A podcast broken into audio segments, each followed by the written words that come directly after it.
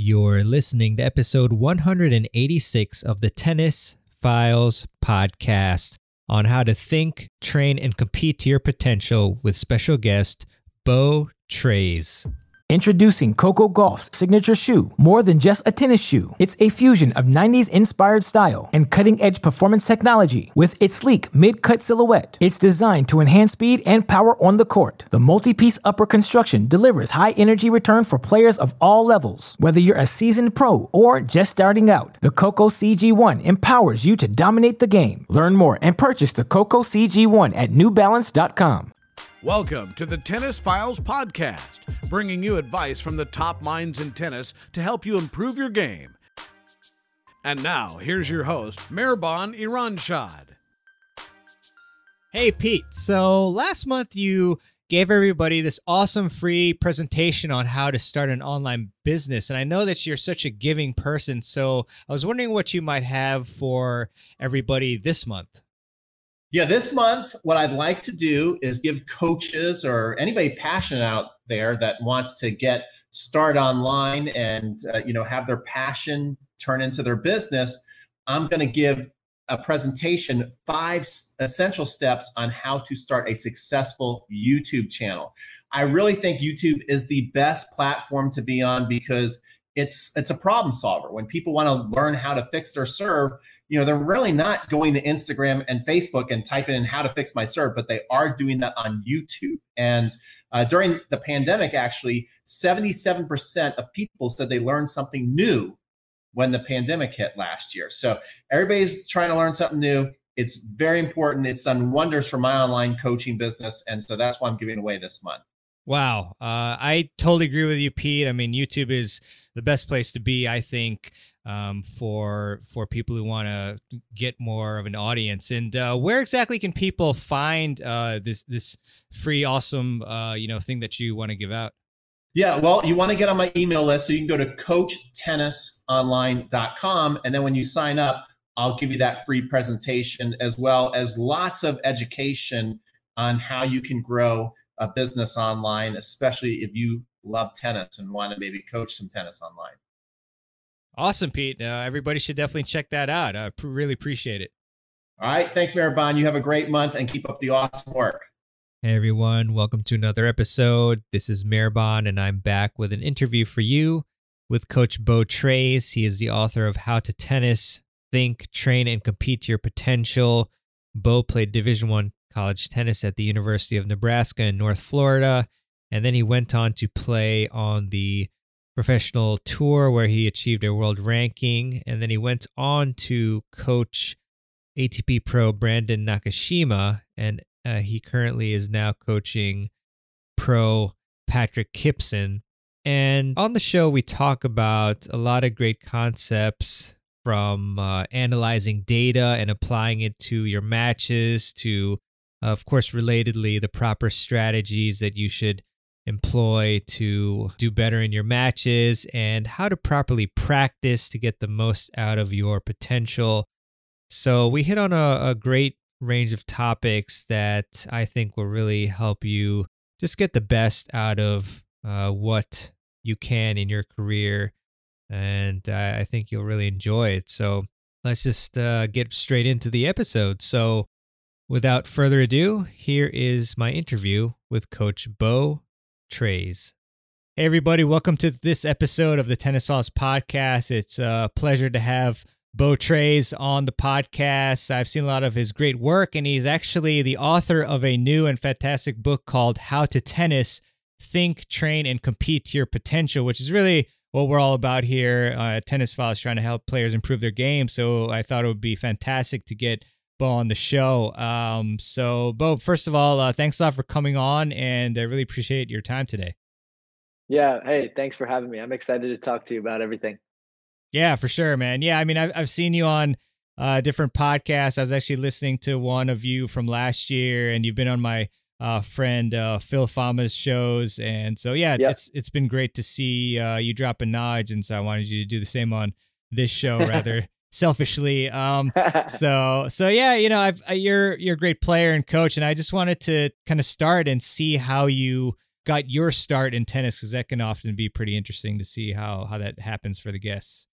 Yeah, yeah. Uh, from way back, you mean first first time? Yeah, first time you touched a racket, pretty much.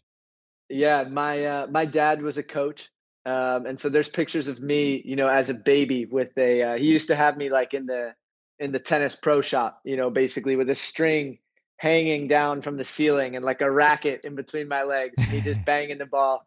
So it's pretty much it's been forever. Uh, I've got an older brother who's uh, eight, nine years older than me, and uh, so you know i was basically would go to school and then go to the tennis courts with him and my dad and uh, you know there's pictures of, of me in like a, a backpack while my dad would be hitting with my brother or giving my brother lessons so i was kind of like a i kind of grew up at the courts and I, where i lived in new york um, we had a court in our backyard so you know it, it was always me and the cousins and you know buddies just playing when i was a little kid so it's really been my entire life i've been playing um, I didn't really turn that competitive until probably I was like 12.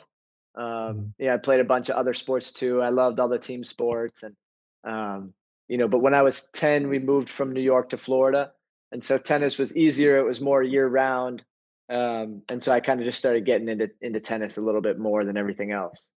Very cool, man. Very cool. Um, yeah, yeah. Yeah. It's, it's, uh, you know, just kind of random, but like I don't know how long you you were in New York, but aren't the courts there like really expensive? So it's really good that you had that court by you, right? Like, aren't they like over yeah. hundred an hour? I, I don't know. I mean, I don't really remember because I was so young, but I know that like, yeah, I mean, you got to pay for court time, and then you know, I mean, lucky that my dad is a coach, but you got to pay court time and lessons and all that kind of stuff really adds up. And and uh, like that's where my brother, you know, he grew up in New York uh, playing like his whole life because I have an older brother and sister, and we moved to Florida once they went to college. Uh, but like I, I, remember for him, it's always tough. You can only really get a court in the afternoon, and like you know all that kind of stuff. Whereas in Florida, like I was hitting before school and after school, and mm. if I had a break during school, I would go and hit all that kind of stuff. It's just so much easier. Um, so yeah, yeah, I was I was pretty lucky, I think, for my tennis development that we moved to Florida. Yeah, for sure, man. And, so as far as um your junior career, at what point is was it that you started to get uh serious and you know, and then like what type of training environment did you shift to when that happened?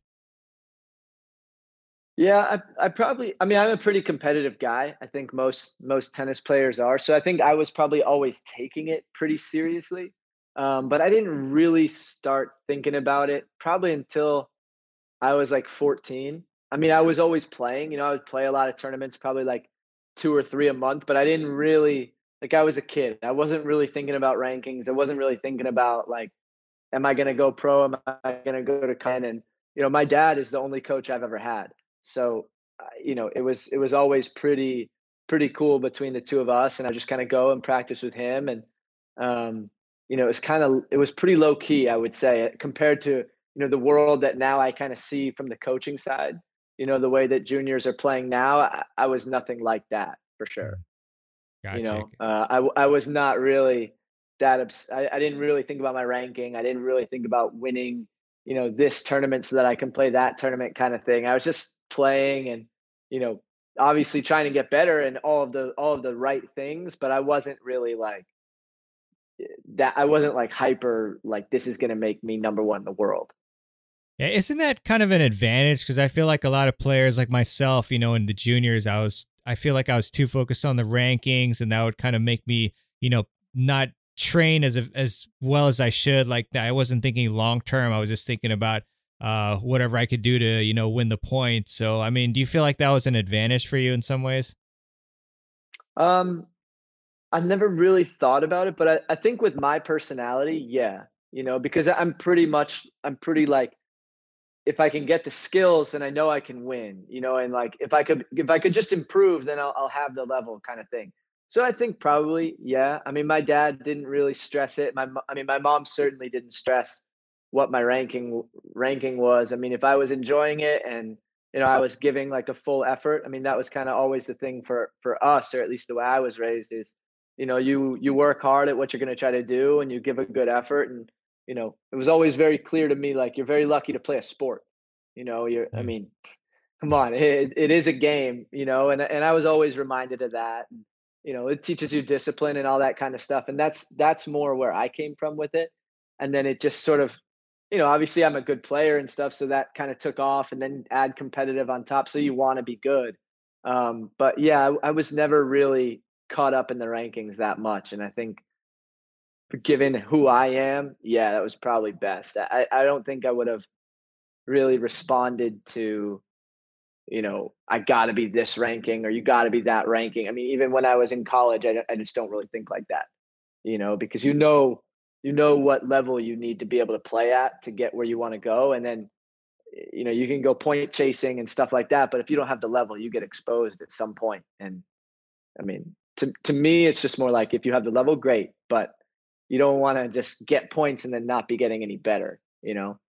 Yeah. Yeah. 100%, man. And Yeah. it- as far as, um, your junior development, you know, that's obviously very important time for everybody. Uh, you know, what, what you, what, how you train then can impact your technique and so forth years down the line. So if you were to be able to somehow, you know, with a time machine or something like that, talk to your, your junior self at like maybe 14 or 13, like what type of advice would you give yourself uh, so that you could maybe maximize your chances of being able to like succeed on the on the pro tour Yeah. I mean, I, I think about that a lot. I mean, I, I really would have worked so much more on my serve and return. Mhm. Um, that's just the the entry point into every next level. You know, whether you're going from juniors to college or college to futures and futures to challengers. It, you know, if you if you can't return 130 mile an hour serve well, you won't be a pro. You know what I mean? You just you can't. You know, and and I, I didn't work on my return really that much at all. I mean, I did it a lot for doubles, but that's such a sort of a specific return. You know, where you're probably going to be a bit closer to the baseline, short backswing, block it, cross, and, and kind of go after that. And I was really good at that. I mean, I was much better doubles player than singles player, but I never really worked on my on my singles returns and kind of just understanding how that starts the point. Um, so I mean, that's it. That's probably the, a huge thing that I focus on with the guys that I coach now is the return. What are you trying to do? Obviously, with the technique of the swing, but like, how does that set you up for the point? I mean, it's just an area of the game I never really thought about. You know, I was always thinking about personally, I was thinking about transitioning forward. I mean, I have good hands, a one handed mm-hmm. backhand, so I slice a lot, that kind of thing. How can I get to the net? But I really should have focused on the serve and return. I mean, having good mechanics on your serve is huge just mm-hmm. because, you know, my whole thing, and it's in the book, is is, you know, playing your equal. You know, and at some point you get to a level, no matter how good you are, that everybody's your equal you know, and and your forehand doesn't get you free points anymore, and your serve's no longer massive, and you know, being able to serve up to a point. So many players that are, you know, pro pro players who aren't really any anything special off the ground, but they can serve, and that makes that makes them have a career, and other guys not. You know. Yeah, man, for sure. Um, you know, trying to frame this in terms of like uh, amateur club players. I think you know majority of the listeners are probably three, five to four or five players. Um, Yeah. What what's your advice on what to work on? Because I think there's the dichotomy, obviously, like that the between strategy, uh, yeah, placement, strategy, uh, those two, and then technique. So, what's your advice on on players on uh, what they should focus on for cl- uh, for club players between uh, technique or uh, strategy and placement? Yeah, I would I would lean more towards the strategy and placement side, um, just because I feel like technique kind of you never really stop refining the technique. You know what I Mm. mean? Even even pro guys are still tweaking with technique a little bit here and there, but I feel like understanding the the strategy and and what your strengths are and how they can, that can generally fit into a game plan to me would be the biggest thing. Just because you know then you're clear out there and you're not second guessing you know the short ball where do you hit the approach or what should you do if you're at 30 all or you know maybe should you serve and volley at 40 love to mix it up and and get in your opponent's head a little bit things like that i feel like could really help a club player kind of just add more to their game you know maybe mm-hmm. every now and then if you're up in the score you take a second serve return and come in behind it just because now you planted in the opponent's head that you're coming forward and they can't just count on you to be on the baseline. You know, things like that. I don't, I don't know. It's been a long time since I've coached at that level. But I feel like when I was there, kind of in college or something, you don't you just don't see that very often. You know, I feel like people are kind of stuck playing one game. You know, and if you can figure out Plan A on somebody, you'll probably be all right. You know, and and if you could have a decent Plan A and Plan B and maybe mix those together, to me that would be huge. You know, um, but I think I think everybody's different. You know, probably is the, is the right answer. That some people should should probably focus more on technique. Some people probably more on strategy. Yeah, sure, that makes a lot of sense, bro. And you know, I'm just curious. You you mentioned that even the best players in the world, pro- professional players, they are still tinkering with technique. Like, what are some of those little things that they're even they are working on? Yeah, I mean, I, I think some some guys, for example, like let's just say generally on on a forehand, you know, I think some guys because we're all pretty whippy with the forehand. You know, we can all create so much um, racket head speed that mm-hmm. sometimes the technique of the forehand can get a, a, little bit away from you. You know, especially if you mm-hmm. put on the years and years of doing it. And so, kind of refining and, and getting the spacing right with your right elbow away from the away from your body so that you can hit a ball more pure straight. You know, I mean, a lot of times I don't know if the, I don't know who exactly hits it a lot, right? But sometimes, like if let's say you're coming into a forehand, it's when you hit it down the line, it'll kind of curve left, you know, as a mm-hmm. righty, and and it'll curve right as a lefty.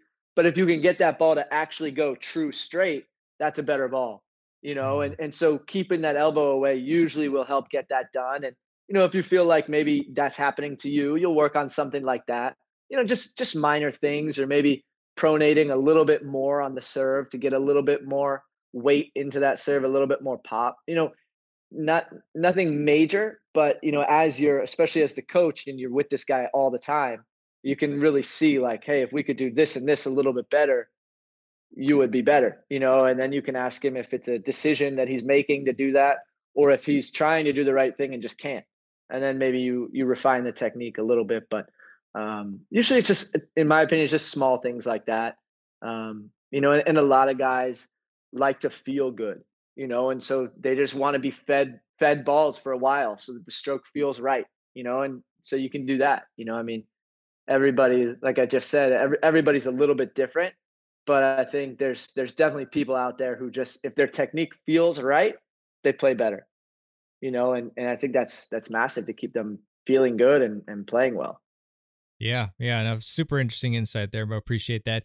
Um, so how does a player balance, you know, chasing rankings and trying to get a good ranking and all that with developing their game for the long term? How do you balance that out? As a as a junior?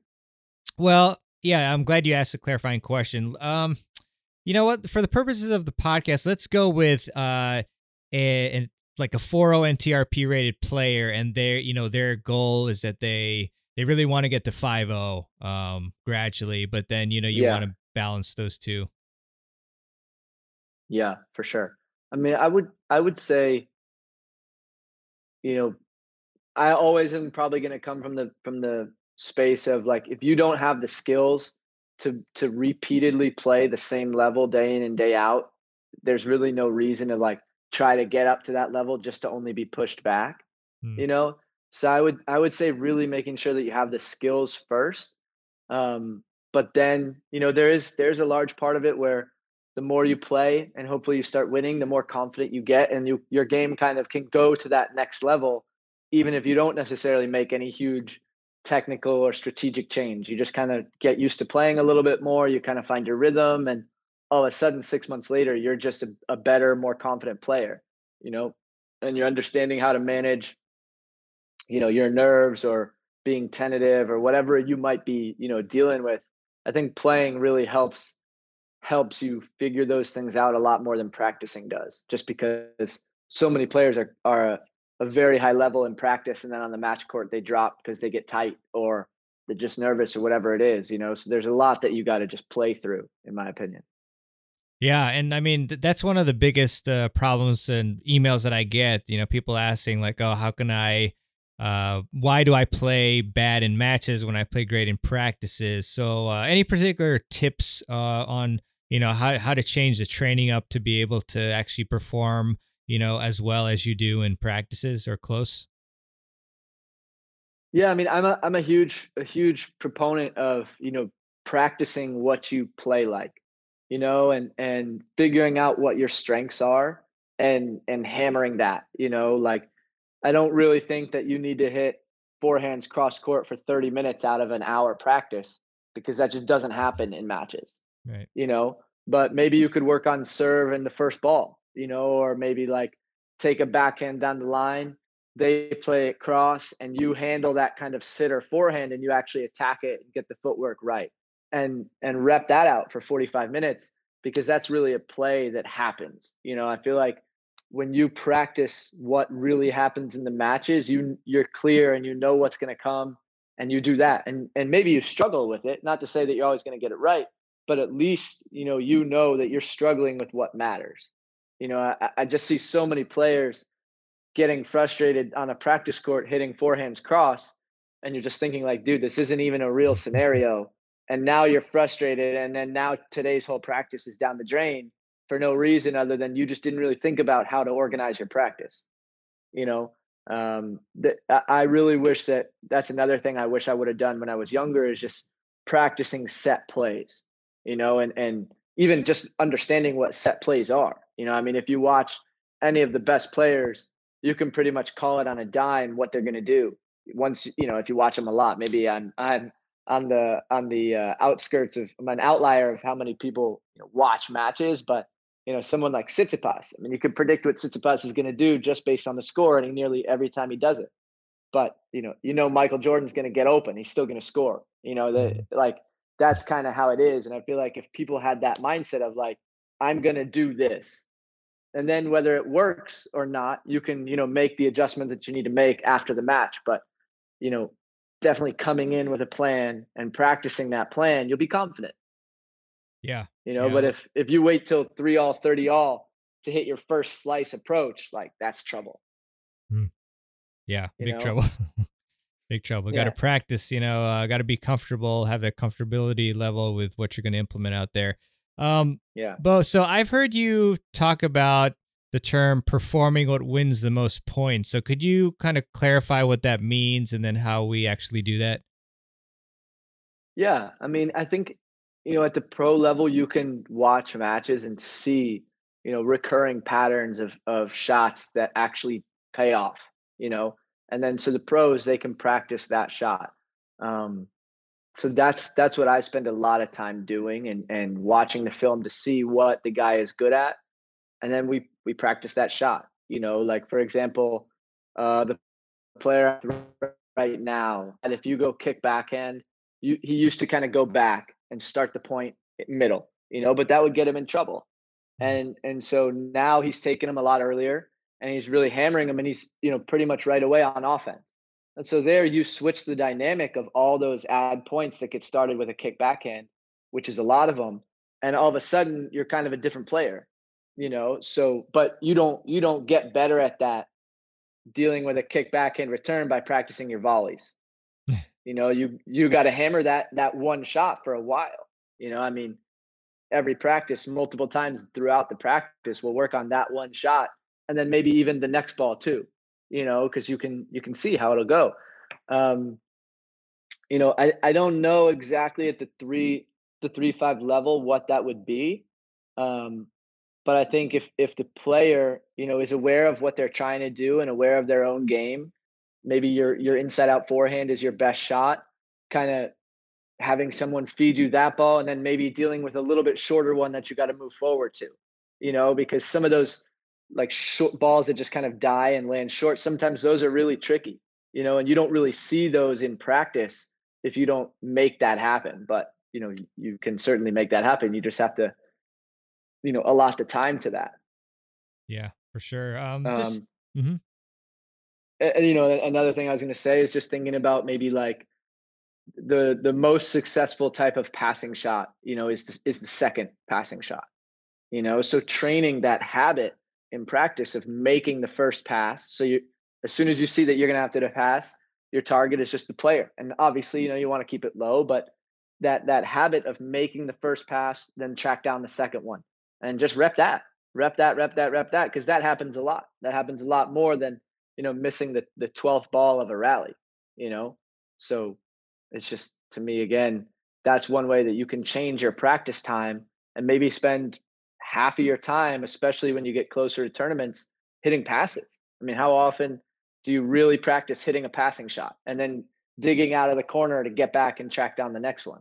You know, I mean, maybe maybe people do, but uh, from from what I've seen, I feel like that's just an under an underutilized time uh, in the practice court. You know. Yeah, Bo. Uh, you know, it's it's really fantastic to hear you speak, as you can tell the the passion and how much you've been uh, studying the game. And I'm I'm curious, you know, how um how did you develop this passion for studying the game? Because as you mentioned, like with the film, it's not uh, a huge percentage of people that are are studying to this degree. So how did you get that uh, that passion for it? Yeah, uh, when I was when I was playing, um, I was, you know, I'm pretty good. I had a few points, mm-hmm. um, but I tore my bicep and I was injured, and and I was playing on my own money. You know, I would go to the country clubs in New York uh, during the summers of college and and teach and make money, and then I would use that money to go play. Uh, so you know, the realities of minor league tennis got real quick. You know, uh, it's very expensive to play, and when you're losing, especially at futures, you're making no money, and so at some point, you know, you're really thinking like, okay, well, I can afford to play seven more tournaments.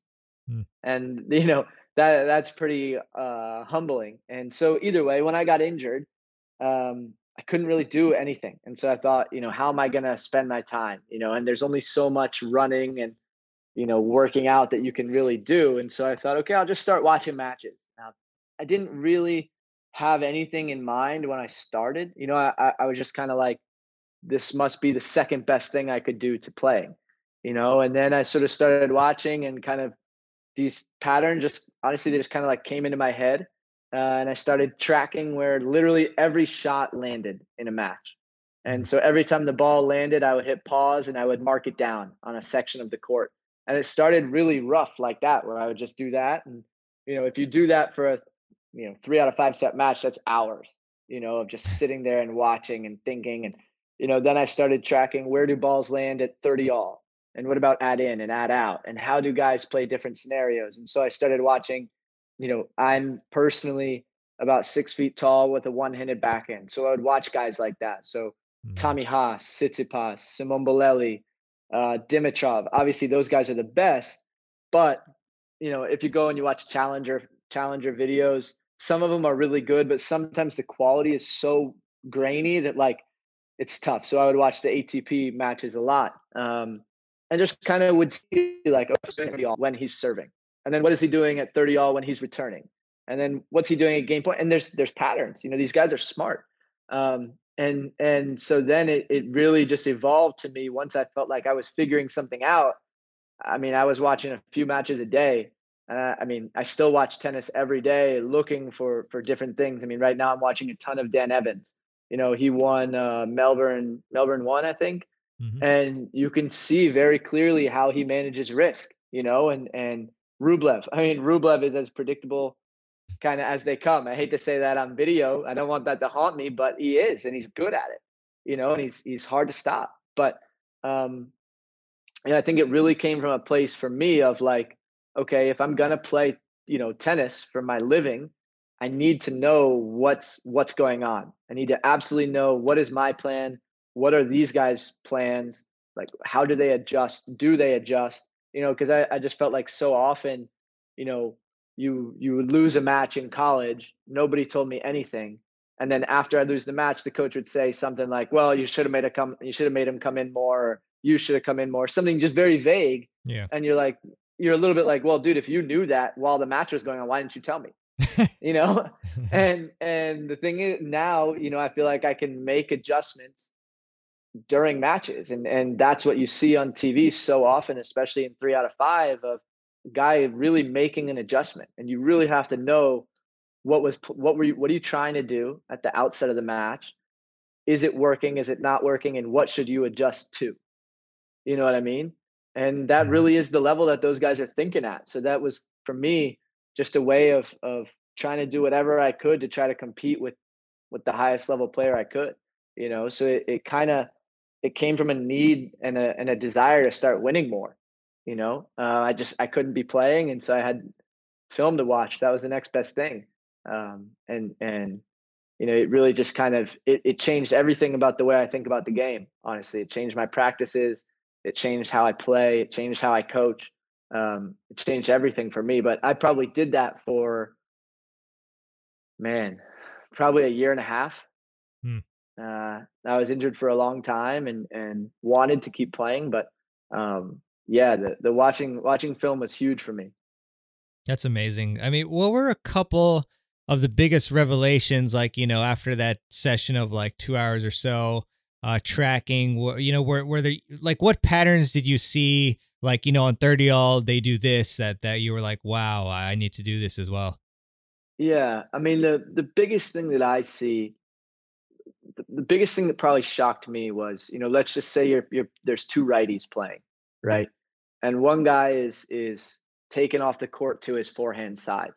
You know, I was always taught that when you're on defense, play cross court. You know, it's a mm-hmm. longer part of the court, it's the shorter part of the net, play cross. And and that's not wrong. It happens for sure. And I definitely coach that. Eh, it's right. But very, very often, they're going to take that ball line. Hmm. They're going to play the ball high and heavy line, and and this is why I think that that they do that is because the court's shorter, right? So you don't have to hit it as far to get it deep. Hmm. Because so often you try to go cross on a running forehand, you leave it short, the guy takes a forehand line and you're you're done. You know? And so then you you take it line, it can land deeper with the same shot, the same trajectory lands deeper, and it's the player's backhand and I will take somebody trying to come in and take an, uh, uh, a high backhand cross over a over a high forehand line, you know, and, and you play to the weaker side. You know, that's the the other thing that I really found was like in the big moments, these guys are playing to the weaker side, and that's it. I mean, if you watch if you watch Novak, you know, watch him at 30 all, he's going to play to the backhand until he gets one that he's going to try and change. I mean, that's what he did to Frances a few days ago on on most big points. He's playing backhand and then he'll slice line to Frances' forehand and and that's how it goes. And that's where the mm. the you get the mini break and the breaker and you win the two breakers and that's it. You know, I mean the the margins are so small with these guys. I mean, obviously Novak and those guys are incredible. Um, but in terms of ball striking, they can lose to anybody. I mean, Fritz just took him to 5 mm-hmm. Frances won a set off of him. Um, you know, Nick and, and Thiem absolute buster in the fifth. Yeah. Um, who went? Kokkinakis and Tsitsipas went 5 mm-hmm. I mean, the mm-hmm. level is so close. You know that maybe you make a few more of these decisions to play to play line on a on a running forehand with shape, and then you know bust it back instead of an offensive forehand. Maybe he misses that backhand, and you win the point that you would have lost. And you do that a few times inside of a point inside of a match that you know relies on eight points sometimes, maybe less, and that's that's the difference you know? Um, so to me those those two things were huge you know because it's just counter to what i had always been taught you know? And and i watched a ton of a ton of matches of mismatches. So like i would watch how tommy haas plays you know whatever first round of hamburg when he plays a guy who's 80 who's obviously very good but like tommy should win that you mm-hmm. know or or these types of matches and they play so safe so safe against these mm-hmm. guys and they beat them with the weight of their shot and the consistency of the decision making. They, they don't walk out there and hit every line and then, you know, go have a coffee. You know, and, and that's kind of what you think. You know, you think like, well, Dimitrov must just blast forehands against guys who he's better than.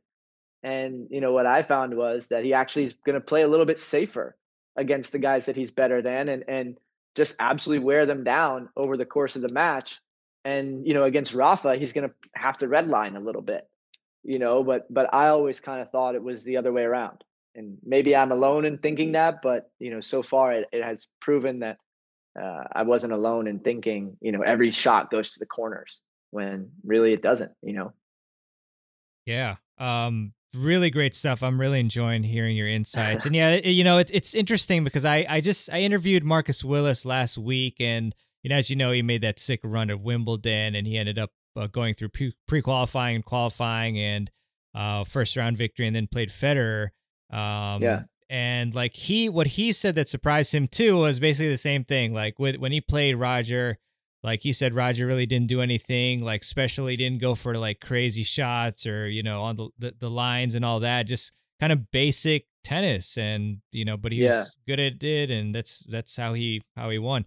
Um, so yeah, very cool stuff, and and also really revelatory. Maybe that's not even a word, but you know, the forehand line. I really like that how um because you're you're not only forcing the opponent to hit a backhand, but like usually it's going to be a, a running backhand for them as well. And so with that sh- shot, yeah, just to clarify, um, like because I, I feel like a lot of players like maybe they'll goal line, uh, at least at the club level, but they'll like just try to go for broke type of shots. So well, at the at the level that Yeah. you're looking at, I mean, they are like amazing and can hit these ridiculous shots. But is it usually like a Right. running, like more loopy, heavy ball that's like higher Yeah. margin? Uh-huh. Okay. Yeah, yeah, for sure. I mean, it's the same thing, like high and heavy, Yeah. but you just change it to the weaker side, and and maybe the forehand is the weaker side, right? So then maybe cross is the better option. Mhm. But I would, I mean, I just think it's a good change up, you know, and and for Yeah. sure when you're running when you're running forehand and you just slap it line looking for a winner, that that's not what I'm talking about. But Hmm. um, yeah, I mean, and and you know, back to what you said, like how can you practice these things? Like practice that. Mhm. You know, I mean, practice making that decision on defense. Okay, what shape am I going to give the ball? Am I going to play to the weaker side or the stronger side? What do I have to recover like? All those things, you know, that because that is what tennis is. You know, tennis is not making 85 standstill backhands cross in a row and hoping that the technique is right. You know, I Mhm. mean, in the top 100, there's a million different techniques. As long as it doesn't injure you, it's probably fine, Yeah, For sure. you know? Yeah, yeah, definitely, man. And, and when you uh when you watch those mismatches, you said like Haas versus number eighty that he should be winning. Like, what? Um, how did the losing player get beat? Or, well, actually, I'll flip it. Like, how, what mistakes were they making that that you found like really put them in a hole? Yeah, I mean, a lot of mistakes when the player is on offense. You know, Mm. giving trying to do too much and and you know, in, that's what I talk about a ton in the book is that most pass I think of course I forget it right now, but uh, you know, you're going to have a winning a winning percentage when you are the one who approaches the net, right? So I did this whole thing where I was tracking where passing shots went, right? So if they went line or cross because one thing we've always hear is cover the line.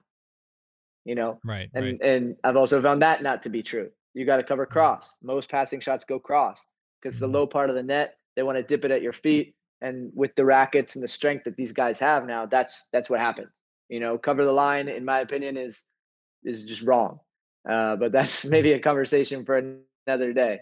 Um, but uh, you know, when you when you make your opponent hit a pass, you're gonna win that point. You know, I think it's something like 68 or 73% of the time, something like that, very high. You know, and and the way that I was tracking it was that they actually had a shot at the pass. So if they're wide open hitting a slice forehand, that doesn't count because that's just a knockoff volley. But like really decently set and can hit the pass, you know. Mm. Um, so the the thing that I've seen is like you know the the worst player or you know the, the, the guy who's supposed to lose would just kind of overcook a lot of approach shots and miss so many approach shots when it's like if you just break it down into math you're better off you know bunting the ball into the court and hoping that you make either a good volley or misses the pass than missing the pass.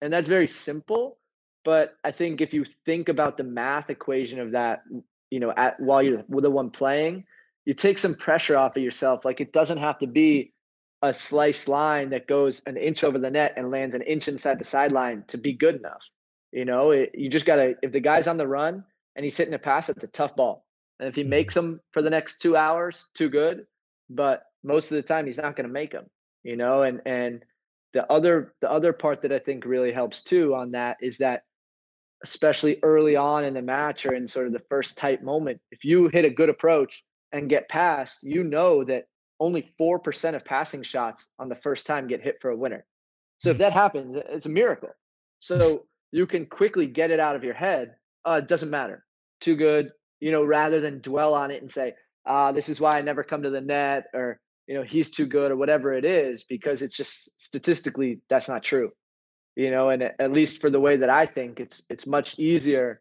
to move on when I know that that's the case. You know, it's easier to put it out of my mind after a blistering backhand pass for a winner that okay, well that doesn't really happen. You know, and and that happens significantly less as the stakes of the match go up. You know what I mean? Um, so so that was probably the biggest thing that I've that I saw. You know, I mean, of course, mm-hmm.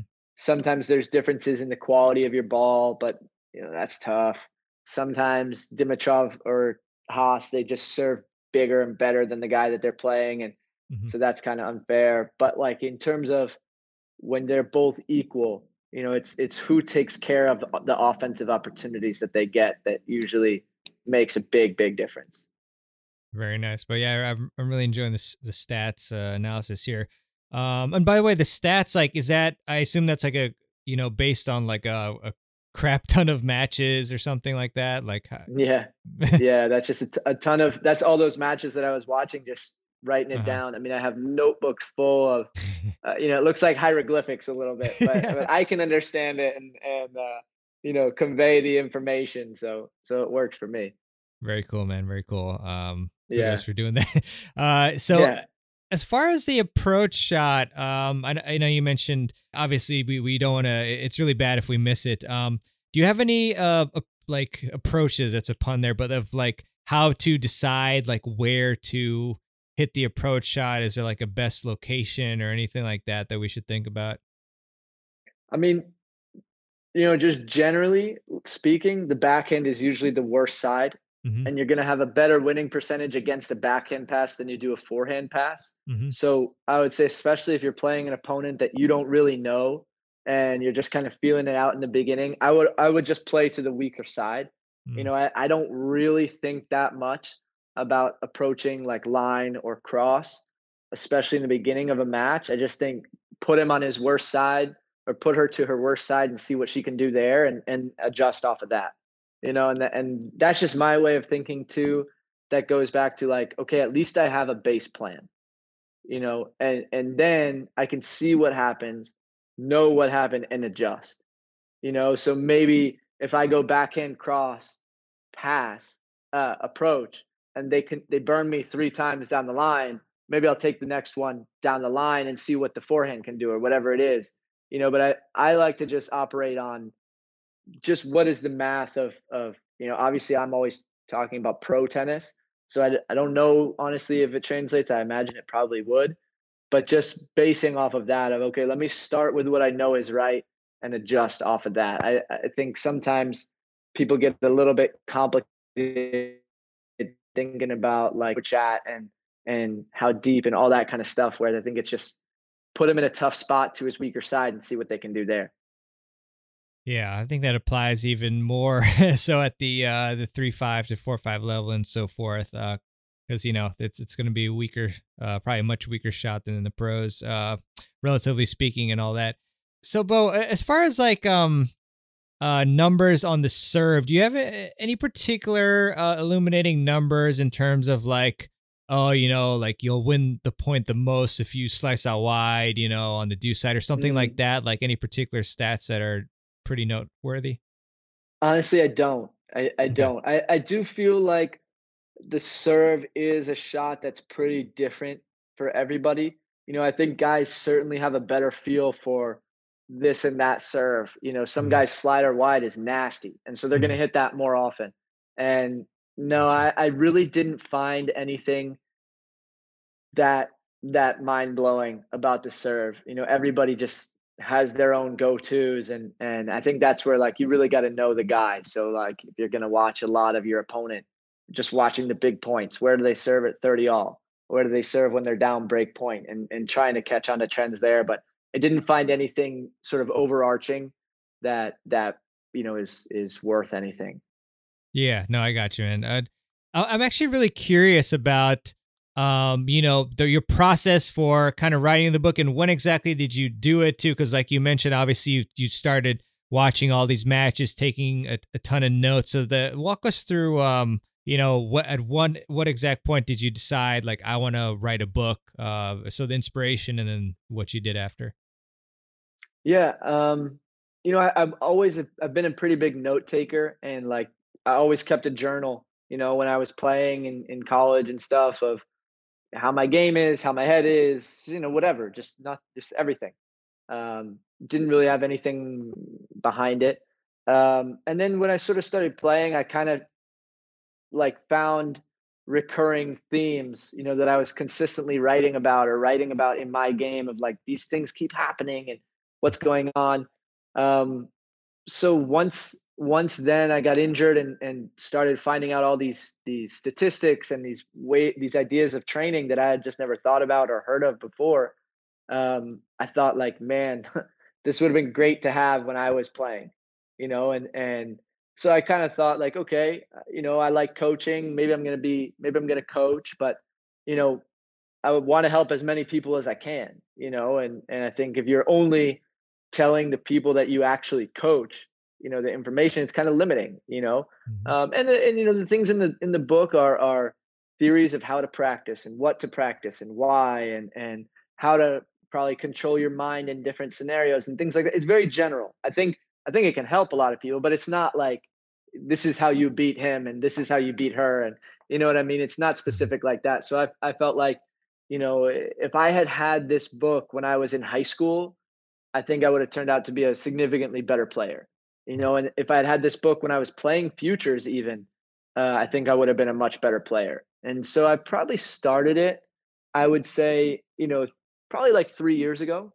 um, started mm. thinking like hey maybe i could put all this together and you know i did a podcast just like you do with guys on the road and it was called what do you get and i would just do it with guys at tournaments and you know the the futures level of tennis challenger level and you know why are you out here? What are you trying to do? And so i always love talking to people and and kind of hearing their opinions and their takes on things and so that you know writing is right up my alley um, and it just kind of evolved from there you know and then when i finally did start coaching you know I, I was just thinking like man it would be really nice if i could just give the guy that i'm working with something that he would like know what i think like and we could get on the same page quicker um, and it just kind of mor- morphed into a book honestly. I, I didn't like start out with some plan to write a book.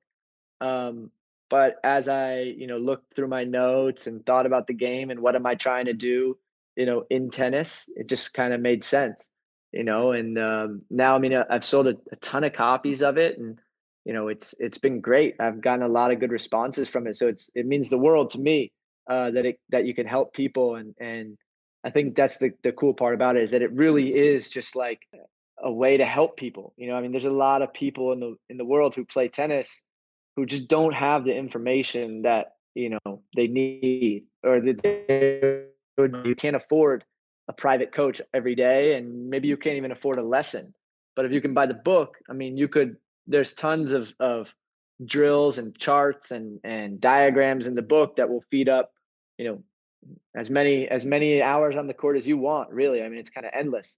So i just felt like that would be a cool thing to to add to the game you know? Um, but it really it really came together now once once covid hit because i had a lot more time.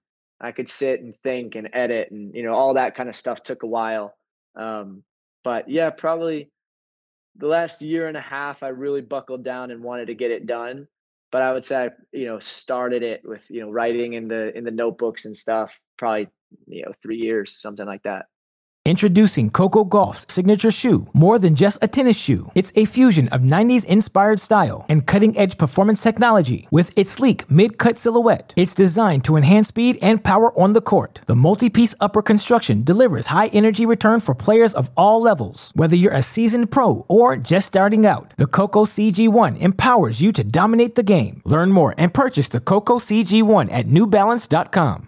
Pretty neat, man. It's it's really uh, must feel great that you uh, have that out there. And yeah, I mean, books are just amazing because you know it's just like a usually like a lifetime of information, and you're just paying you know a few bucks for it. So it's always uh, you know I, I try to tell myself to never really hesitate if I'm interested in a book. Um, and we'll link to yeah. uh, to your book in the show notes for sure, so everybody can just click and get it. Uh, and again, it's how to That'd tennis. Yeah, for sure, man. Uh, how to tennis, think, train, and compete to your potential Uh, curious too. I mean, that's really awesome that you uh, that you had a podcast on the road. I bet you got a lot of great information from from your fellow athletes. Yeah.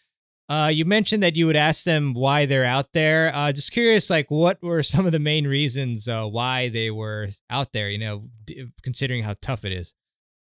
Yeah, I mean, a lot of guys just wanted to see where they could get to. You know, and, and that was the thing that like really in, endeared me to the sport and and just the fellow competitors honestly is that you know and you you don't really talk about those things very often you know especially if you're at a tournament like you're not going to talk to some other guy in the draw that you don't really know about like hey man tell me what tennis means to you like you, that doesn't come up you know right, right. and so it was cool it was cool just to like hear the the personal stories of it and most guys i feel like are just you know trying to be their best and and trying to make their dream come true.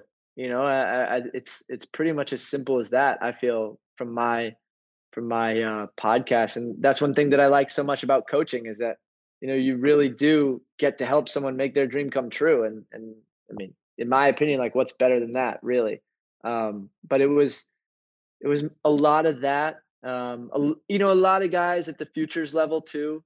They they want to see the world you know, mm-hmm. you get to travel and play at all these different countries and cities and experience so many different cultures. And I mean, that's stuff not many people get to do, you know. And so if you get to compete and you know make some money and and try your hand at the professional sports at the same time, I mean, it's a pretty sweet gig, you know. Um, so it was just it was just cool to hear hear their take on it, you know, and and it was a fun way for me to get to know people and and spend my time because there's a ton of downtime, you know. You're in the gym and on the court, but then you're you're tired and you know you can sit behind a computer and edit the clips together and do all that. So yeah, it was it was cool. I mean, I I loved it. I loved it. Awesome, man. Awesome. In terms of um futures players versus the challenger level players, uh what what uh what things do you think separate those two levels uh, from each other? Mm, I think I think mentality is is a huge part of it. Mm-hmm. You know, um, the challenger guys they they hesitate less on court. You know, they they know what they're going to do and they're going to do that and they're going to do it well.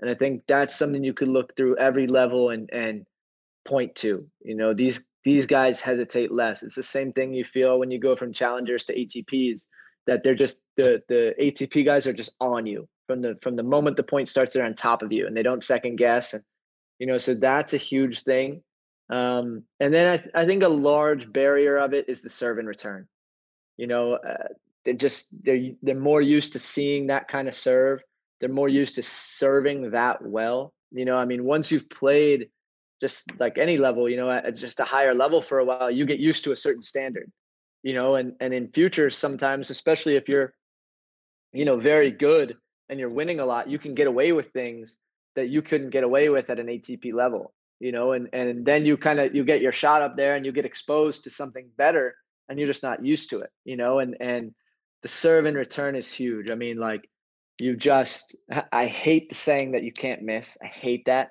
But you know, if you look at challengers and ATPs and stuff like you can't miss second serve returns.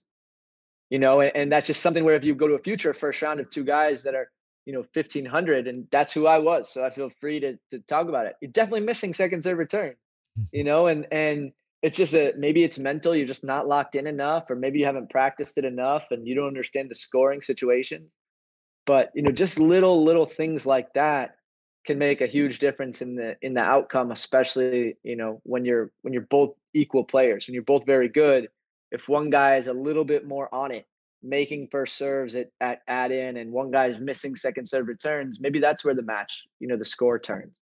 Um, so those things I, I think really make a difference. And then, you know, the the a big thing too is just the quality of the ball. You know, I, I don't know if you've ever been to a futures or if you've ever been to like a, an ATP, but if you watch those those guys practice, like they hit the ball so pure and with so much weight on it that you know they can play you right through the middle of the court and still beat you because their ball is so good. You know i think it's mm-hmm. it's very similar you know if i go out and play you know a high school player who's pretty good i don't need to do that much because i hit a better ball than him. I don't really need to take any risks. I'm going to eventually just break him down you know and I, and I feel like that's one thing that happens you know, from ATP to future level guys too, you know, and, and I saw it, you know, in, in all the film of watching, you know, Dimitrov play a guy who's 200 in the world, playing him off the weight of his ball, you know, and, and not managing, I mean, not taking risks and making the, the, you know, worst player, which is a strong word, but go for risks off of a tough shot. And, you know, whether, if you hit that for three hours, great. And most of the time you don't. Yeah. So is it basically that like the weaker player? I mean, even though like they're they should be able to do like the same like you know basic tennis at like I mentioned when like you know Willis Marcus Willis played Federer, he said it you know he's doing basic things. Like I guess the the weaker player just feels like they're more pressure to come up with something really good. Is that like a kind of a fair assessment, or is there more yeah. to it? Okay. Yeah, I okay. think that's fair. I mean, I, th- I think that's very fair. You know, you just feel like you got to do more, and the moment you feel like you really got to do more, you start redlining, and you know, then it's just a matter of how, how long can you maintain that level. And most for most guys, it's it's not long enough. Yeah, yeah, definitely. Uh, it's kind of yeah. a little bit of a of a switch in topic, but I'm curious, you know, because the serve is such a big part of everybody's game. Are there any particular serve techniques that uh, you know, maybe you've worked on, uh, or you know, part of your serve technique, um, or maybe a, a, that you've worked on with a player that you found could be a really helpful tip for for our players to improve their serve. Yeah, um, I mean, I, I really think that getting the ball toss right is huge. Um, you know, especially if if you're ball toss varies a lot. I mean, I, I think working like legitimately as boring as that sounds, making sure that you can toss into the same spot every time so that you're actually taking the same swing at the ball. Um, you know, that that to me is huge. I like to kind of keep it, you know, kind of like right out in front of my left eye. Mm. is how I think about it when I'm tossing, so that you know I'm getting my body into the ball and extending and all those things. Um, another trick um, you know, especially on a kick, really pronating with your wrist at the top to to mm-hmm.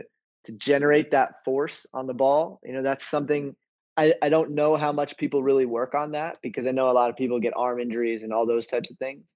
Um, but I would say just generally probably those two things, working on the pronation, you know, because a good kick, I mean, at every level, I feel like having a good kick, uh, even on your worst day, you can start the point kick backhand and you're probably going to be okay you know, and and there's nothing worse than having a, a bad serving day and and feeling like the guy is just abusing your second serve and you're playing everything from behind and it, it's a horrible feeling mentally to know like man I can't buy a first serve and my second serve sucks you know so I think developing a good kick is huge um yeah that would probably be my my tips there gotcha gotcha awesome um you know, I think uh, as as we talked about a little bit, you know, players just don't really watch enough uh, film. They don't film themselves enough to to analyze their own game.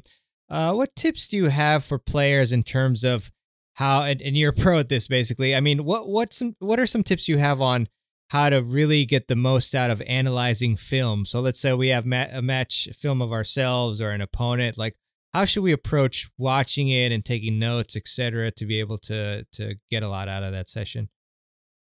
Yeah, I mean, personally, I think you know the, the best strategy is to be playing offense. You know, in tennis, I mean, I, I don't really want to be a guy who's going to make a career hitting passing shots. You know, mm-hmm. So I think if you just wanted to like start very basically, you know, I would look at the points you know the the more important points of the match. So you know, obviously that depends on the score, but maybe the thirty alls. Um, you know, when you're serving and returning, and the ad points, and, and see kind of how you played them. And do you think you played them with the intent to play offense, or did you kind of play them too passive? Did you play them defensive? Um, and then I would look at you know the first first two shots of those points. Like, did your return let you down, and you just left a sitting duck in the middle of the court at 30 all? You know, and then that's pretty clear if that's happening over and over, you got to work on your return. Um, or maybe, you know, like I said earlier, are you getting offense, but then missing the approach shot? You know, and then, you know, maybe work on the approach shot or are you missing the volley? You know, that that's where I would look just because I think, you know, there's a from the mental side of tennis, I think being able to play offense is huge. Knowing, okay, I can actually win this match. I, I don't need uh, the opponent to have a bad day I don't need miraculous lobs, you know, in the tiebreaker to help me win. I think that's a very empowering feeling. Um, and I also think you you relax a lot as a player if early on in the match, I like to do it early on, but you know, whenever if you you make a good offensive move and you you knock off a crisp volley, you know, you kind of feel like, okay, let's go. I'm I'm in it now. Let's do it. You know, something like that to me is just a mental side of it where it's like it can kind of get you going a little bit rather than, you know, playing the first five games a little tentative and sort of feeling it out. Like, go play, you know? Mm. Um, so so that's what I would say if you're just kind of starting out. I would look at, you know, the scoring scenarios and how you play and match that up with how would you ideally play. You know, because it's very different to have a coffee and think, yeah, man, play offense at 30 all. That's definitely what I'm going to do. And then you get out there and you're tight and you don't want to miss. Uh, you know, that definitely happens to everybody. So I think, you know, figuring those out and trying to match those two up. And then, you know, looking at just the execution side of like, okay, what's what's my good shots? What's my bad shots? What's letting me down? And then, you know, you get to work on those. Um that would be kind of my my first reaction to like, okay, you know, I don't want to watch four hours of film. But if I had, you know, 45 minutes to watch something, what should I watch for? I would say, how do you manage the opportunities for offense? Mm-hmm. You know, mm-hmm. um, or eh, or I would say maybe just as valid to to flip that. How do you manage, you know, when you're down in the score? You know, if you're facing break point, do you always try to go for a huge serve and miss it and end up getting stuck having to hit a second serve? You know, and then maybe mm-hmm. you you consider serving differently on break points or something like that. You know, those those different scoring scenarios are just so big, and and how you play them, it's not more important than you know having good technique, but it's certainly every bit as important. And I just feel like people probably it's easier to look at like your forehand and and see that you didn't drop your wrist or your elbows this way that way it's it's harder to think like okay what was i thinking what was I trying to do? What would be the best thing to do? But in my opinion, that's that's where you know some of the differences are made. You know, it's just different level of, of thought probably.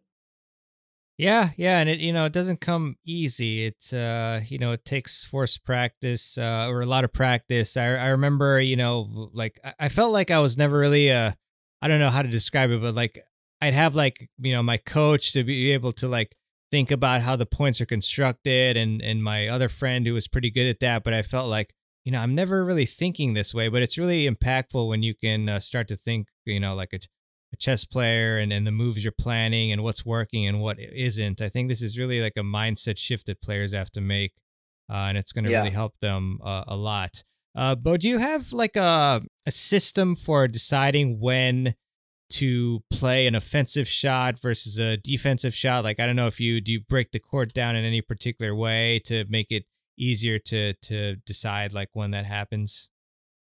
You know, I don't. I mean, I've I've seen um, a layout of the court where it's like a red light, yellow light, green light. Yeah. Have you seen that? Mm-hmm. I've seen that. I don't necess- I don't really think about it like that. Um, you know, I I think um, you got to Nah, I I don't mm. really. I mean, one thing that I definitely spend a lot of time on is is thinking not so much about like what your shot is. You know, let's say I'm playing my shot and and how my shot felt, but more so what it did to my opponent. You know, there's a mm-hmm. lot of a lot of opportunities, at least at the level of tennis that I'm coaching, where you know you get a guy stretched out hitting a slice, and like you're on the baseline just because you think he's there or you think it wasn't a great shot whereas that ball just floated over the middle. You know and if you had been watching him a little bit more you would have recognized this guy's running for his life. Mm-hmm. i could sneak in and grab a volley and even if he hits a good you know a good dig uh, i can probably still handle a volley to the open court or something you know? So i think a lot of players kind of get an offensive shot and they think only about themselves. I want to hit this ball hard i want to hit it right there i want to all those things where it's like maybe instead of thinking about me, I'm going to think, okay, I want to get him stretched out to his backhand. So whatever that means, given that ball, that's what I'm going to do. Maybe you go with a backhand angle approach instead of an inside out because you can actually get it off the court better with your backhand angle. And that's mm-hmm. playing more for position and more for what am I going to do to him more so than like what do I want to do? And I think most guys would rather just absolutely crush a forehand inside out, but maybe that's not the best choice. You know, um, so I, I don't think too much about zones like you know red light, green light, uh, yellow light. Um, I do think that's super helpful though. I think it definitely clarifies the court, and it's a it's a pretty simple way to say offense, defense, neutral. I think it's great for that. Um, but no, I, I don't really have any any way of breaking down the court uh, that I necessarily coach or or think about. You know, I think you have your your good shots, and that's what I think about. Like you know, watching film of like you know maybe one guy's backhand down the line is particularly good. It's his strength. So maybe he's looking to hit that shot a little bit more often than someone who doesn't have that weapon would be. You know, but um, yeah, there, I don't have any like hard and fast rules of when you're here you do this, when you're there you do that. Yeah, no, I think that makes sense because there, as you just mentioned, you know, there's other variables as well. You know, you have to really be paying attention to uh, to your opponent and you know their their balance and and how they're how they look uh, in terms of you know how ready they are to recover. So uh, I I think it you know that like you said that system can help can be like a baseline, but there's a lot of other things to consider, especially at the uh, the pro level here. You mentioned in an interview uh, as well that uh, it's really important to learn where your strike zone is. Uh, so I was wondering if you could kind of talk about that a little bit as well. Yeah, I mean, I think you know, you when you're playing um, or practicing, you know, recognizing and being aware of like where do you hit good balls from? You know, where on your body, where is your strikes, your strike zone? You know, if you think about it, like in baseball, all those guys know exactly what pitch they're looking for you know and and i think the same thing is true of tennis you know it's it if you're you know in a forehand cross rally and you're you're you want to change line don't necessarily just change on any ball you know because they're all different and maybe you you handle a high ball better than you handle a low ball. So maybe you could be at a point where you're playing and you're just registering you know hey here's a low ball. Okay i'm going cross. As simple as that. You just base it off of where's the ball going to be on my body more so than like what do i want to do you know um, but that's that's definitely one thing I, I talk about all the time with with my guys is like when it's in your strike zone it's right to take it regardless of whether or not you just missed four in a row. I mean obviously you know make adjustments. If you're hitting three in a row in the net give it a little bit of shape whatever. But you know you you got to play offense you know and that's that's where i come from. So if you get a strike zone ball man take it because if you don't he's gonna. But if you don't get a strike zone ball have the discipline to not take it you know, I, I think that that's the ball recognition part of it, and and really being tuned in to to what you're good at and what that ball presents you with, and making a sound decision off of that. You know, I mean, I think that's one thing that you know makes somebody like you know um, Monfils or Kyrgios or Jack Sock so so good is that their strike zone is basically anything. you know, I mean, they can do so much with the ball that they can they can take a ball that most of us don't see any options with and do something great with it. You know, that's a that's a special talent that those guys have. Um, and they're certainly aware of that. You know, they're not just out there doing whatever they feel like doing. They know they can do that and they practice it, you know, and, and then that's why they can do that. But I mean, if you think it like Dominic Thiem, like I feel like he's very disciplined with his shot selection based on where the ball is. He, he's very, very disciplined and he doesn't go for that much very often, but he does. But you know, most of the time it's right. I mean, people love his backhand line. Most of the backhand line that he takes are somewhere in between his, you know, like uh, his waist and his and his chest. You mm-hmm. know, he's not just pulling it out of nowhere, and and that's the thing I think people get you know off track with is they think they got to take a ball from their shoelaces and and hit this unbelievable angle where it's like the the top pros really don't do that. You know, maybe maybe they do it you know once a match on the run and it's 40 love or something but that's not the difference between being an atp player and being a futures player you know? So i think practicing that and being aware of like okay here comes a chest high volley a chest high forehand i can read the flight of the ball it's go time.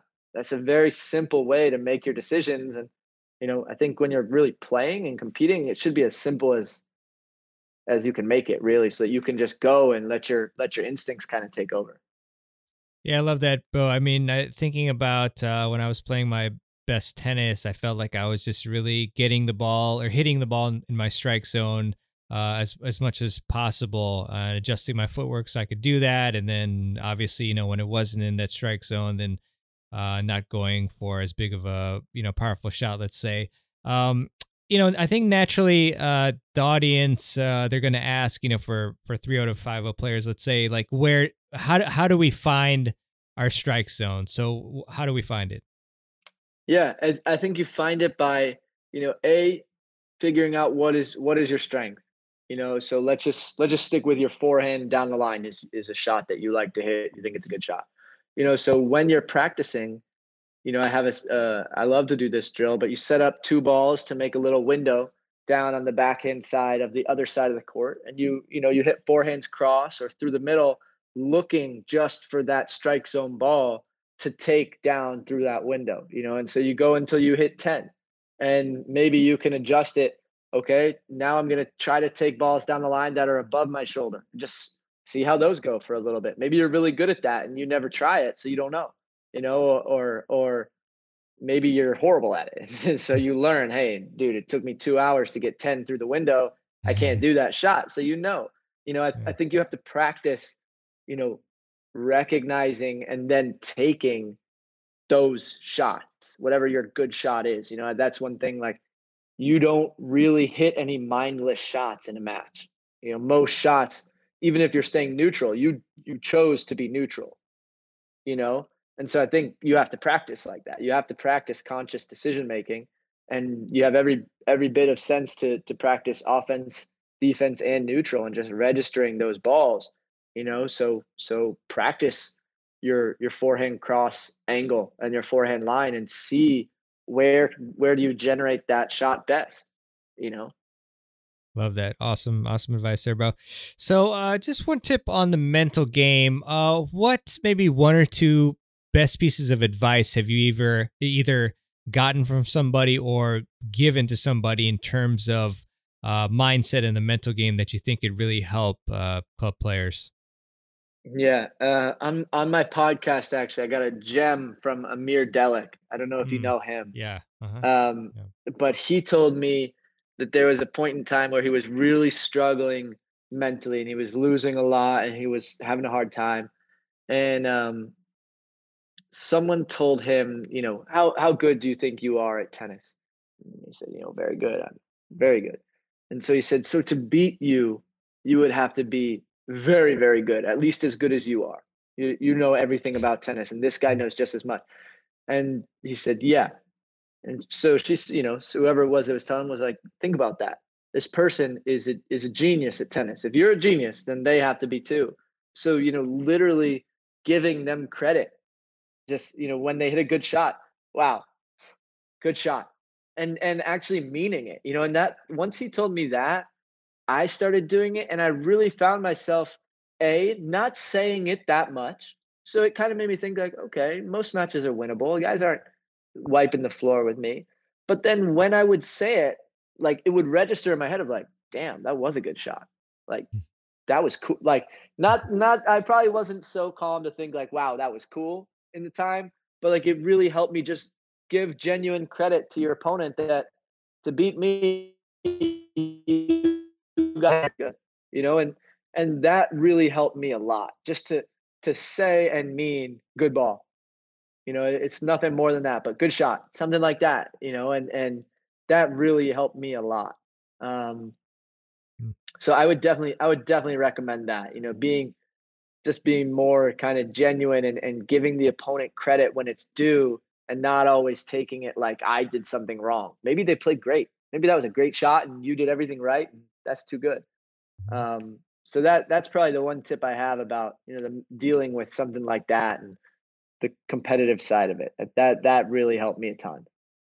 Yeah, I love that one. Um, yeah, it's uh, you know you get a lot of players who they they demand perfection of themselves, and you know we all know that you know the best player in the world is winning like what 55% or something like that yeah. of the po- total points and so we're not machines and yeah i mean the other aspect is just kind of treating yourself uh, like you would a friend instead of like a piece of junk. You know, I feel like too many people sure. are just like bashing themselves in and out. Uh, so that's that's really good good stuff there. For sure. Um, for yeah, sure. man. Yeah, and the self talk of it is so huge. the Yeah. self talk of tennis is is enormous. I mean, you just couldn't be couldn't be more important, really. Yeah, definitely. Uh, what what types of um self talk are you telling yourself in between points?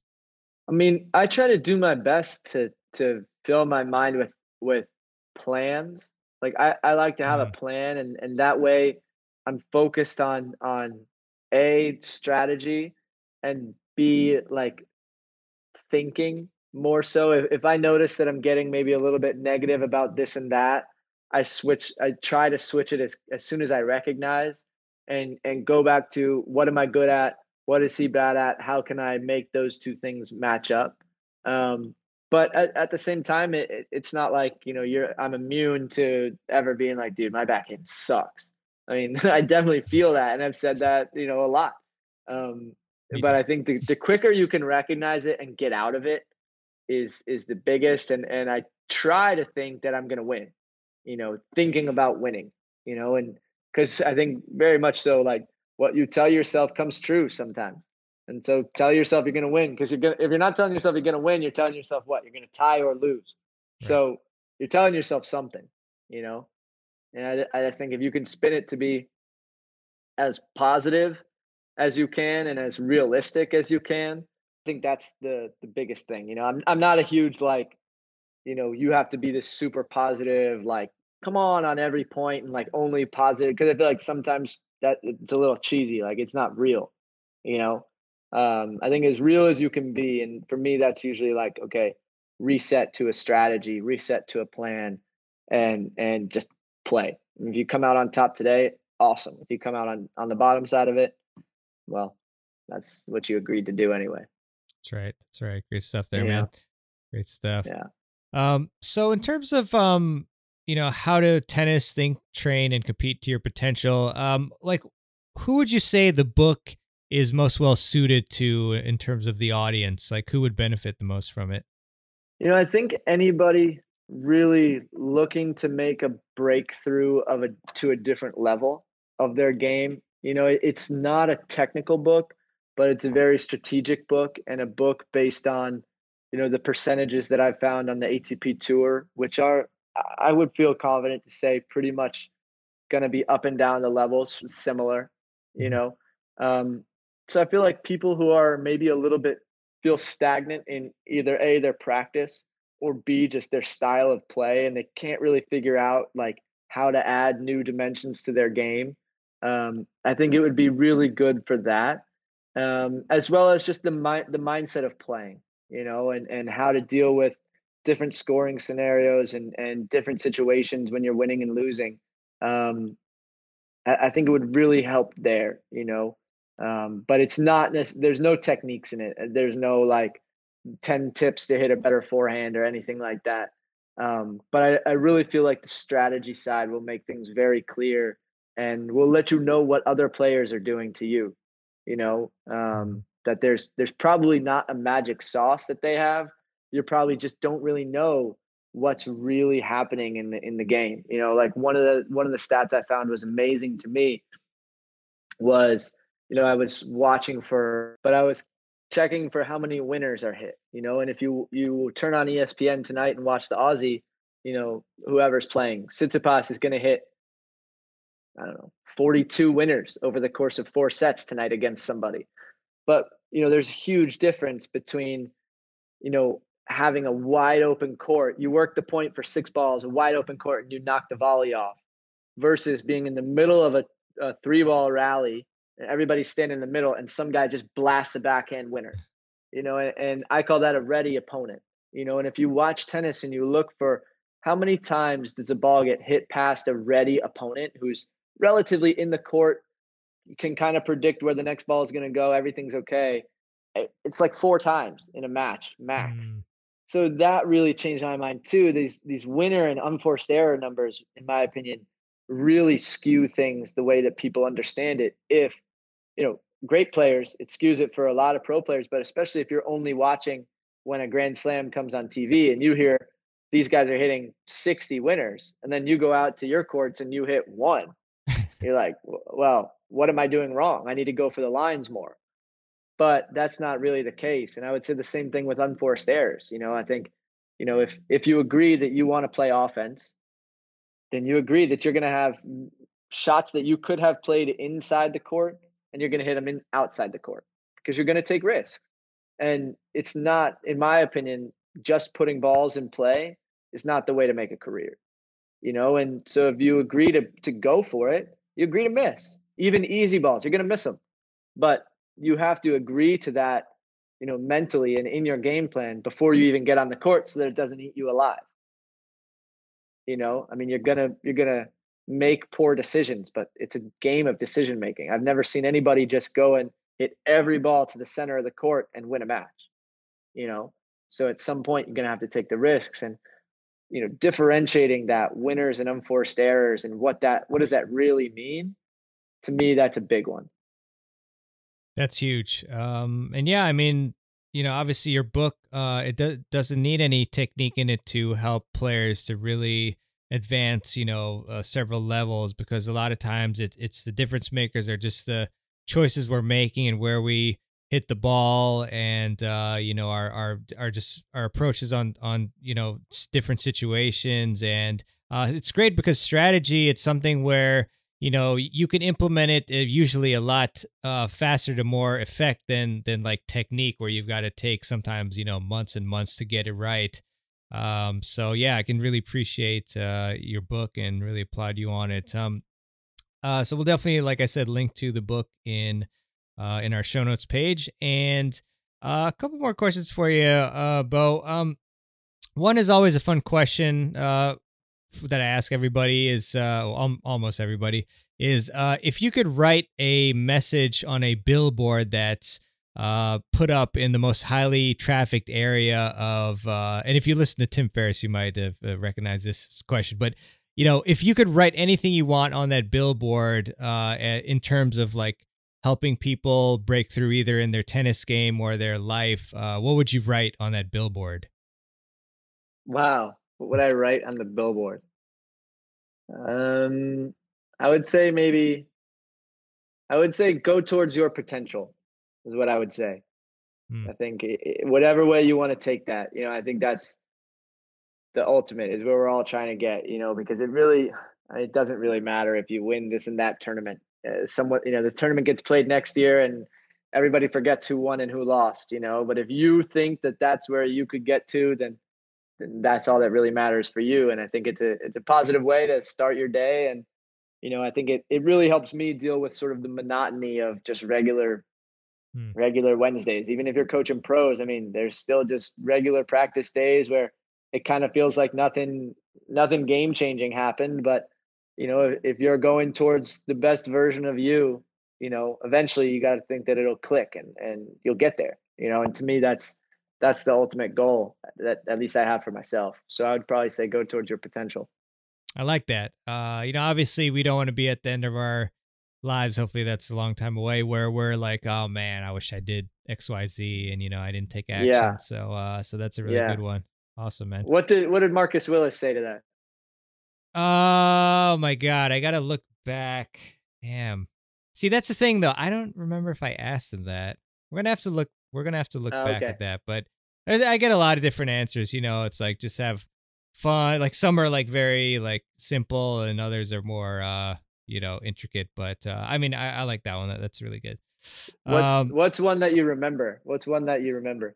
I think one that let's see. I mean, off the top of my head, the one that uh, I remember is like be compassionate to yourself. Uh, kind of what we were talking about a little bit earlier. Um, so that yeah. was a really good one. Um, but yeah, I'll have to put. I'll have to like write an article. I think on on the website uh, with a compilation of, yeah. that. I think that would be a good one. I'll, I'll send it to you. Um, sweet. Cool. All right, let's see. Oh yeah, I, I do want to obviously get people to follow you on on social media and also check out any other like I don't know websites or, or anything. So where can people find you uh, online? Uh, my my username is always Beau B E A U dot Treyz T R E Y Z. So it's pretty simple. If you just search my name, uh, I should be there. And uh, you know I'm always on Instagram and and things like that. So any messages and DMs. Usually I see I, I forgot I saw yours and I forgot to respond, but usually I do. uh, as, as, much as I can. I mean, uh, I'm on it all the time, so I'll see it and, and I'll get to it for sure. Cool, man. Cool, cool, awesome. And and uh, where, uh, or actually, I mean, what what are your plans moving forward, like uh, in terms of you know tennis and everything else? Uh, right now, I'm coaching Patrick Kypson, a young American guy. Um, so that that's my plan as of now. You know, help him get to his potential and and reach his goals. Uh, so I'm with him full time. Uh, we're gonna play a 25k in Naples next week, and then again the following week, and then. Um, after that, it, we're just gonna have to see really. Um, maybe go to Europe and play uh, some futures and challengers, but it's you know with with COVID, everything is mm-hmm. is kind of up in the air and getting canceled last minute or really tough quarantines and you know so it's it's hard to say um, exactly where we'll be but that's that's my uh, my priority right now yeah awesome man are you are you staying up like all night watching these matches at the Australian? No, I'm not. I'm, I'm not, not actually. I I, yeah. I watch uh, I watch some in the mornings, um, or I'll catch some at the at the like in the middle of the day or something. But I'm I'm not. You know, I'm I'm so in tennis all the time that that to stay up and watch it would have to be a guy I really like. You know, yeah. but I'm I'm I'm not. I got to back off the tennis every now and then. You know, are you watching them? I mean, I'm watching them, but I've been trying to uh, really nail down my my morning routine and and you know wake up earlier. So it's it's very difficult, yeah. you know, for me to to watch these matches and not wake up feeling like a pile of crap. So I I yeah, you know have not so far. Um, but yeah, I mean, I I've been enjoying some of it and just catching the highlights.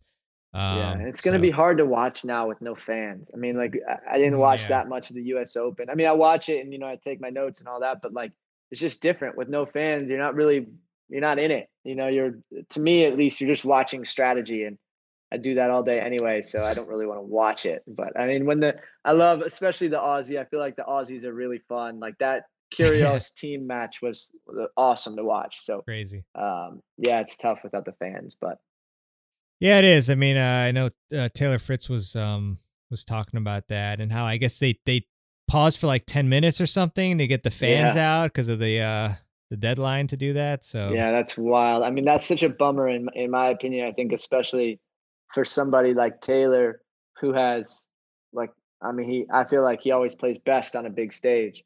And yeah. you you put him against Novak in the fifth with a full stadium. I mean, maybe you just get a diff- maybe you get a different outcome there. Whereas if you put him alone with Novak, it, it can change. Just it's the energy is completely different, you know. So that's that's kind of a tough draw on his end. But you know you got to be safe. Yeah, yeah, exactly. Yeah, it was just just so actually really awkward when uh I don't know if you saw the replays or what when Novak yelled and it's just like dead silence. Yeah, yeah, end. yeah. That's a that's a tough look for sure. yeah, yeah. So um, anyways, uh, but yeah, but uh, it was a pleasure uh, speaking with you. And again, I want everybody to uh check out uh Beau's book, How to Tennis, Think, Train, and Compete to Your Potential. So we'll link that up. And uh, yeah, I mean, I guess I'll I'll end with asking you this final question, which you've given us a lot of great tips today. But uh, this question I definitely always ask, which is, uh, what is one key tip to help uh, the audience improve their tennis games? I would say play to the opponent's weaker side. Yeah. Simple, simple. Yeah. Play to the backhand. Usually, uh, yeah. I like to keep it simple. That's that's game plan A, B, and C for me. Yeah, that's a game changer, and I, I think people still, you know, they don't do it; they do other stuff. But uh, sweet man. Yeah. Well, uh, yeah, thanks a lot for coming on to the podcast. Uh, you know, hopefully we'll connect again in the future. But you know, best of luck with uh, with Patrick and with everything. And uh, yeah, thanks for putting out some great content to the the tennis world. So I really appreciate you, and uh, thanks for being on the podcast. Hey, thanks for having me. This was a blast. Any anytime. Thanks, man. Appreciate it. All right. I really hope you enjoyed my interview with Coach Beau Treyz. Uh, definitely recommend that you check out his book, How to Tennis, Think, Train, and Compete to Your Potential. And we will have the link to Beau's book and any of the other links that we mentioned on the show today on the show notes page, which is located in your app of choice. And you can also check it out at tennisfiles.com slash podcast, uh, which has a handy dandy audio player as well, containing all of the podcasts, easily searchable. You can type in mental, you can type in fitness, you can type in technique, whatever it is you want, and you will see the episodes that are pertinent. So that's really helpful. You know, if you're having a particular issue with a particular part of your game, then you can just search that term and you will most likely, I think, with over 180 episodes, you will definitely see something on there. And if you don't, let me know. Send me an email at Mehrban at tennisfiles.com and I will whip one up uh, when I can, anyway. and uh, speaking of the podcast, I would really appreciate it if you would leave a review for the podcast if you find value in the show and in the information that we present here. And you can do that at tennisfiles.com slash Apple Podcasts or on your favorite podcast app of choice. And uh, I just want to highlight a really kind review that I received lately, I think a couple weeks ago by Sabina, who I think we featured uh, on last year's tennis summit. Gigi Fernandez uh, analyzed your volleys, so that was really fun. Uh, your volley technique. But Sabina said, Love the discussion and topics. I have listened to this podcast for a long time, and it's one of my favorite tennis podcasts. I love the focus on how to get better and the mix of sharing his own experience and interviewing coaches within every aspect of the game. Really incredible content Mehrban creates for our tennis community, including the yearly tennis summit, and I appreciate that a lot. Fun to listen to while learning and enjoying this wonderful sport. Double exclamation points. Thanks so much, Sabina. Super kind of you. Really appreciate that. And yes, I'm so excited about the tennis summit that is coming up on April 19th. So definitely, uh, if you're not subscribed to my newsletter, then just go to tennisfiles.com and do that, uh, and you will get uh, notified as soon as registration goes up for that. Some of the the the uh, stumbling my words, but I'm basically in the planning stages and figuring out exactly which coach is going to present on what topic.